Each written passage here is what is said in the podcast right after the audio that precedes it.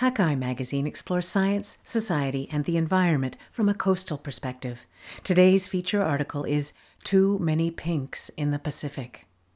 Evidence is mounting that pink salmon, pumped by the billions into the North Pacific from fish hatcheries, are upending marine ecosystems. By Miranda Weiss. Read by me, Heather Walter. The Tutka Bay Lagoon Hatchery is located at the edge of an isolated estuary off south central Alaska's Kachemak Bay. Accessible only by boat from the closest hub community of Homer, the hatchery is one of 30 constructed by the state to boost commercial salmon fisheries that were struggling in the 1970s. On the last day of April, I board a water taxi in the Homer harbor to visit the facility. A raging westerly wind careens across the bay as the 10 meter landing craft slams into swells the skipper describes as sporty. I'm visiting during the hatchery's ponding process, the transfer of pink salmon fry from freshwater incubators on land to floating saltwater pens in the lagoon. This is the first step before the hatchery releases about 60 million paperclip sized pink salmon into the sea where they'll disperse to feed and mature by next summer.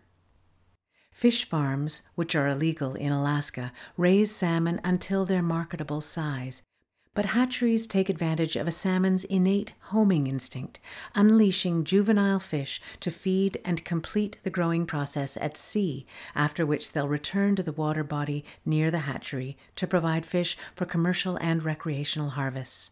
This practice is known sometimes as salmon ranching, and seafood marketers often label hatchery fish as, quote, wild caught.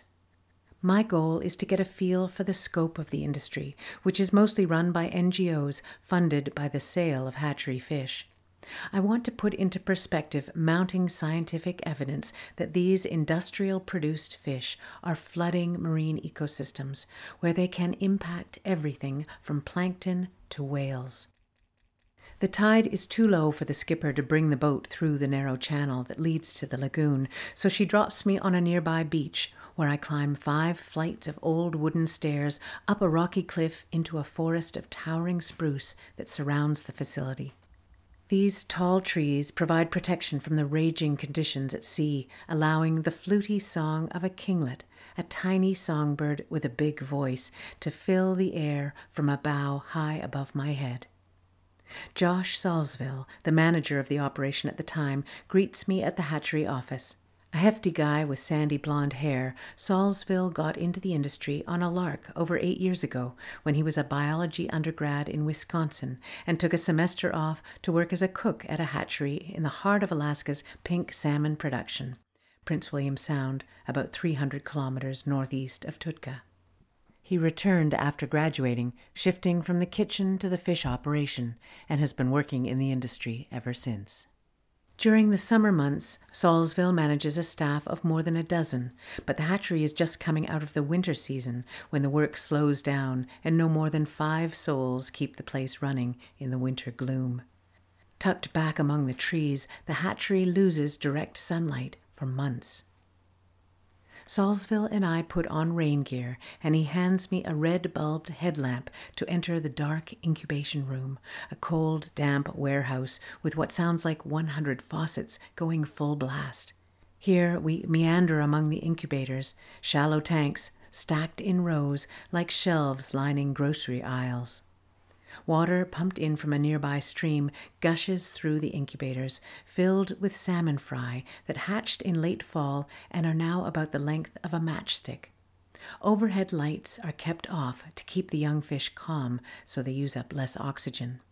The red light Salzville loaned me doesn't bother the fish, he explains, but it does pick up flashes of silver everywhere I look. In the incubators, in the chest high trough where the fry, about five months old, are dumped before being flushed out to pens in the lagoon through an underground pipe, and underfoot where the little fish have splashed out of their tanks to die on the wet concrete floor. The scope of the effort is dazzling. If all of these fish survived to maturity, there'd be six salmon dinners for all of the residents of Canada and Alaska put together. Hatcheries have been under increased scrutiny in the Pacific Northwest for damaging wild salmon runs, as hatchery fish, which are less successful spawners compared with wild salmon, stray into far off streams where they can interbreed with wild populations, producing wild offspring that aren't as fertile. Meanwhile, Alaska's love affair with industrial production of salmon fry continues. Hatcheries contribute a quarter of the value of the state's salmon harvests, boosting commercial fisheries, propping up large scale fish processors, and generating 600 million US dollars in the process. And they produce fish that fill the dinner plates and freezers of Alaskans. In addition to pink salmon, the Tutka facility, which is owned by the state and operated by a private organization governed primarily by commercial fishermen, annually releases around 420,000 sockeye smolts, representing less than 1% of the pink fry released. Sockeye salmon, though valued more than pink for their flavor and because they hold up well to frozen storage, are more expensive to raise in hatcheries because they require a longer rearing time in freshwater tanks. In July, when the tide allows, the lagoon fills with pleasure boats, and fishermen lob hooks to snag the mature sockeye, heftier than the pinks and still gleaming silver, returning to the facility. At a nearby Whitewater Creek that the hatchery also stocks with sockeye, locals plunge wide mouthed dip nets into the current to catch enough sockeye to put up for the winter. Despite these benefits, some people are questioning whether it makes sense to keep pumping salmon into the Pacific with seeming abandon. In the decades since Alaska rushed to construct hatcheries to fill the gaps in ailing salmon runs, especially pink populations hit hard by tectonic shifts caused by a massive earthquake in Alaska in 1964, ocean conditions across the North Pacific have been a boon to pink salmon. Today, Tutka's pink salmon fry are swimming into a very different ocean than when the facility was first built in 1978, an ocean that appears to be favoring pinks. It's a heyday for pink salmon in the North Pacific right now. Across the region, there are three times more pink salmon in the ocean today than there were about 50 years ago. Nearly three out of every four salmon in the North Pacific are pinks hatcheries are piling onto that bounty. Since the 1970s, industrial production of pink salmon has exploded, and today hatcheries in the United States, Canada, Russia, and Japan pump about 1.3 billion pink salmon fry into the Pacific each year, leading to the production of roughly 82 million adults. About 15% of all pinks in the ocean originate from hatcheries, topping off a population that is already at a record level of abundance. This means there are about as many hatchery pink salmon as there are wild sockeye, and more hatchery pinks than each of wild chum, chinook, and coho. The bulk of this production comes from Alaska. Despite being the smallest of the Pacific salmon at less than two and a half kilos, pinks are the darlings of the hatchery industry, in part because of their rapid life cycle. These fish are voracious feeders and fast growers, quickly bulking up to market size by increasing their weight 500% at sea over four months. And unlike other salmon species that spend a variable number of years in salt water, up to five years for Chinook, Pinks return for harvest predictably after about 18 months at sea. This short life cycle is one reason why wild pink salmon are thriving in today's changing ocean conditions. As waters warm, their ability to reproduce at breakneck speed enables pinks to quickly colonize new areas and recover from population drops, prospering like rats where other species might fail. Warming conditions are also altering the food chain in ways that appear to favor wild and hatchery pinks alike. But pinks aren't the only salmon species that is booming. In recent years, there have been more salmon in the North Pacific than there have been at any point in the last century. And while this has been a blessing in some places, the Bristol Bay sockeye run hit a historic high last summer at more than 66 million fish, more fish in the ocean means greater competition for the next meal. As throngs of hungry salmon chase similar prey, including zooplankton, squid, and small fish, salmon are getting smaller. Nancy Hillstrand has seen this firsthand. She is the owner of Coal Point Seafood Company, a seafood processing and retail outlet at the edge of the Homer Harbor, where I caught the water taxi to the hatchery.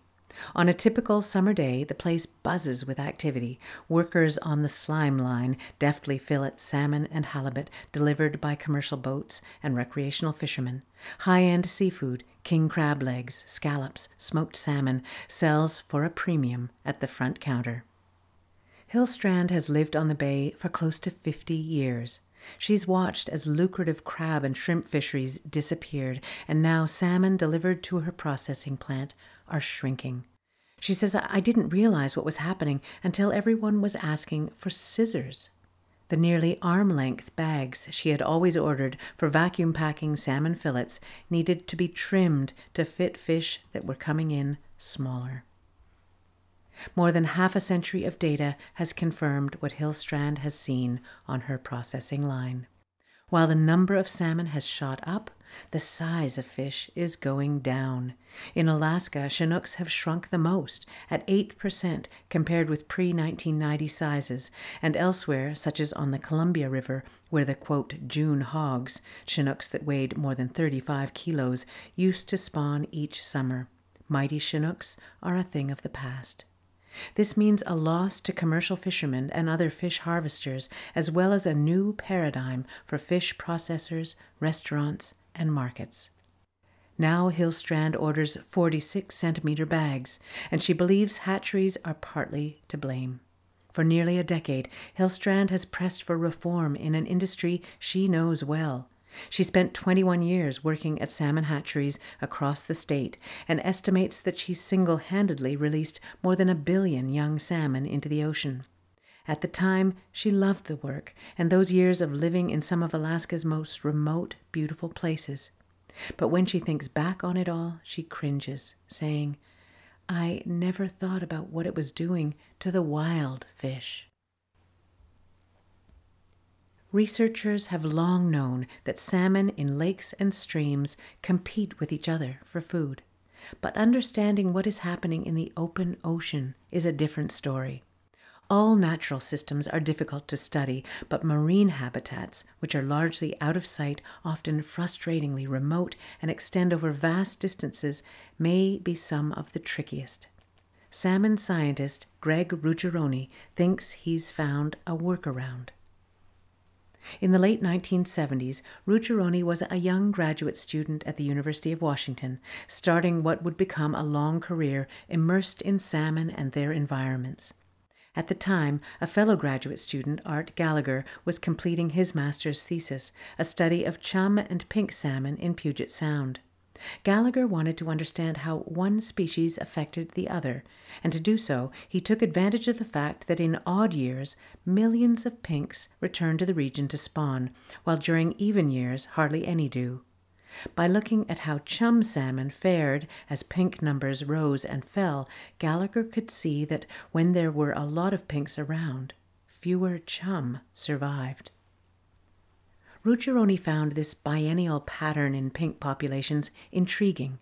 No one knows the definitive reason for the pattern's origin, which is most extreme at the northern and southern ends of the fish's range, traditionally spanning from Washington state to just below the Arctic. Ruggerone spent summer after summer studying salmon on the Alaska Peninsula seining fish from the beach for his research, and living in an old cabin with plywood walls that brown bears would claw through periodically at the end of the field season. The unusual pattern in pink salmon populations stayed at the back of his mind as he went on to become project leader of University of Washington's Alaska Salmon Program for nearly a decade. In the year 2000, Ruggerone was studying scales of sockeye salmon from Bristol Bay like tree rings, fish scales hold marks that reveal the fish's growth rate and age. While analyzing the data, Ruggerone noticed a pattern in sockeye growth that seesawed with the rise and fall of pinks he'd first learned about two decades before. Sure enough, it just stood out, he says. the growth in Bristol Bay sockeye dropped when pinks were abundant, just as populations of Puget Sound chum fell in Gallagher's study. Years before, tagged fish had shown that far out at sea, Bristol Bay sockeye swim into the same waters as pinks from Japan and Russia, which, as in other areas, are far more abundant during odd years than even. The scales suggested that competition with odd year pinks spelled lean times for Bristol Bay sockeye. And survival data showed that young sockeye died at higher rates when more pinks were around. Pink salmon from faraway Japan and Russia had left their mark, like a fingerprint, on sockeye headed back to Alaska. Ruggerone says this biennial pattern is really unique. In essence, this reliable up and down pattern in pink populations creates a natural experimental control in the North Pacific, an ideal tool, Ruggerone says, for seeing the extent of the pink fingerprint across the ocean. The fingerprint has appeared on salmon runs across the Pacific. Chinook from British Columbia fare poorly when pink numbers are high. Coho in southeast Alaska are smaller when pinks abound. Chum from Puget Sound to Russia's Kuril Islands eat less when crowded by pinks. Steelhead in the central North Pacific go hungry in pink boom years, and on the Fraser River in British Columbia, fewer young chum survive in years crowded with juvenile pinks. These are disturbing trends, but when Ruggerone and biological oceanographer Sonia Batten from the North Pacific Marine Science Organization compared 15 years of plankton data with pink salmon abundances, a more alarming pattern emerged. For more than two decades, Batten and her team have been gathering data about the North Pacific's smallest creatures using a meter long torpedo shaped sampling device called a continuous plankton recorder that is towed behind tankers and cargo ships. During odd years, when there could be as many as 40 times more pink salmon as during even years in the waters she was studying, large zooplankton, such as copepods, declined while levels of phytoplankton, food for copepods and other kinds of zooplankton, went up. Pink salmon, it appeared, were wiping out the highest value food, large zooplankton, essentially eating the steaks and leaving only celery. Batten says it was a really clear effect of the top of the food chain affecting the bottom.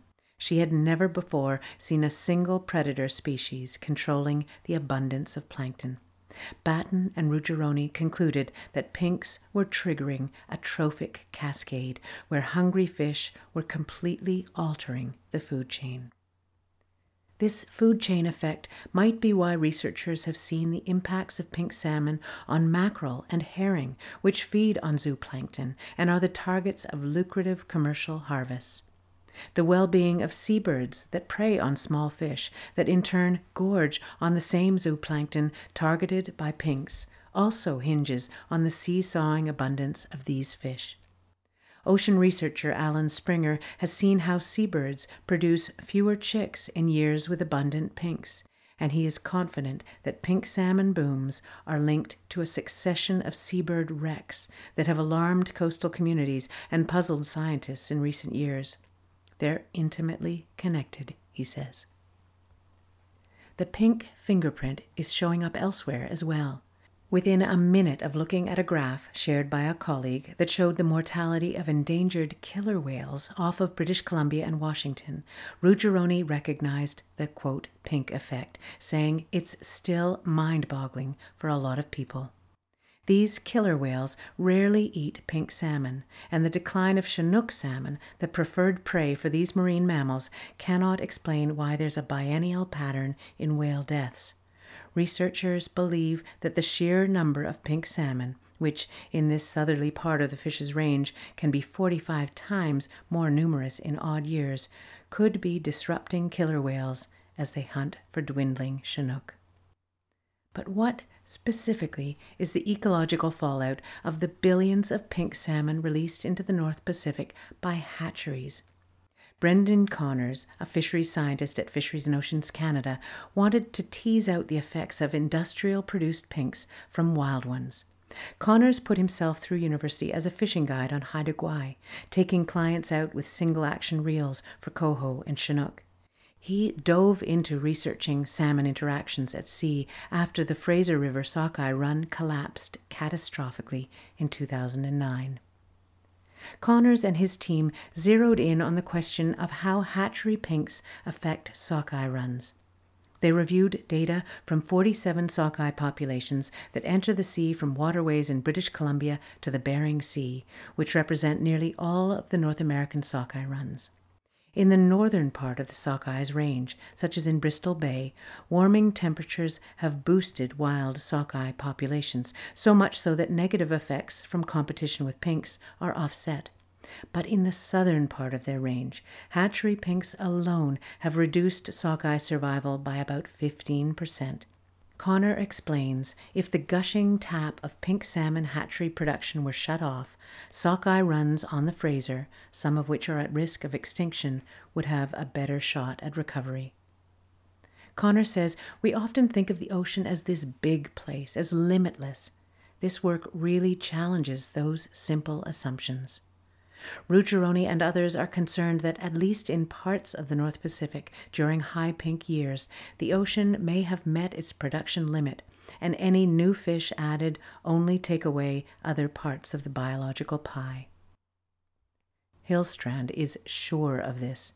A few years ago, she and a state biologist sliced open a pink salmon belly and found seven side stripe shrimp inside. The shrimp were worth $7, the fish less than a buck. She says, We're replacing our fisheries, and everyone is kind of in denial. Ruggerone, Connors, Hillstrand, and others say that it's time to talk about the big picture. But especially here in Alaska, going up against hatcheries can mean swimming against a raging tide. Leon Shaul, a retired state biologist, knows this. During nearly four decades of research on coho salmon in southeast Alaska, Shaul discovered that competition with pinks was leaving coho, the target of valuable sport and commercial fisheries, smaller. But his concerns gained no traction among managers. He says almost nobody is willing to look at the policy level. Hatchery culture is infused into state decision making at the highest levels, including Alaska's recently appointed Director of Commercial Fishing, Sam Rabung, who has spent the bulk of his career in the hatchery industry, working his way up from technician to numerous leadership positions and hatcheries are backed by deep pocketed seafood processors such as Peter Pan Seafood Company and Trident Seafoods, which rely on hatcheries for one third of the value they get from pinks. These hatchery fish are processed into canned salmon and roe, as well as frozen headed and gutted fish that is exported to China and elsewhere and sold back to U.S. markets as vacuum sealed fillets, burgers, and other products the politically powerful processing sector has openly urged for a boost in hatchery production. Questioning the industrial production of salmon fry in Alaska, Shaul says, is like disparaging corn in Iowa. In the coming years, with climate change, Connor says as pinks migrate northward and lay claim to new streams, the North Pacific will continue to change rapidly, making conditions harder to predict. Last year, as runs of other species of salmon failed in many regions, Alaska and Russia recorded the largest harvest of pink salmon in nearly a century. In Norton Sound, off of Alaska's northwest coast, fishermen saw the lowest chum harvest in nearly two decades, while processing companies, including one from outside the region, stepped in to profit from a burgeoning run of pinks.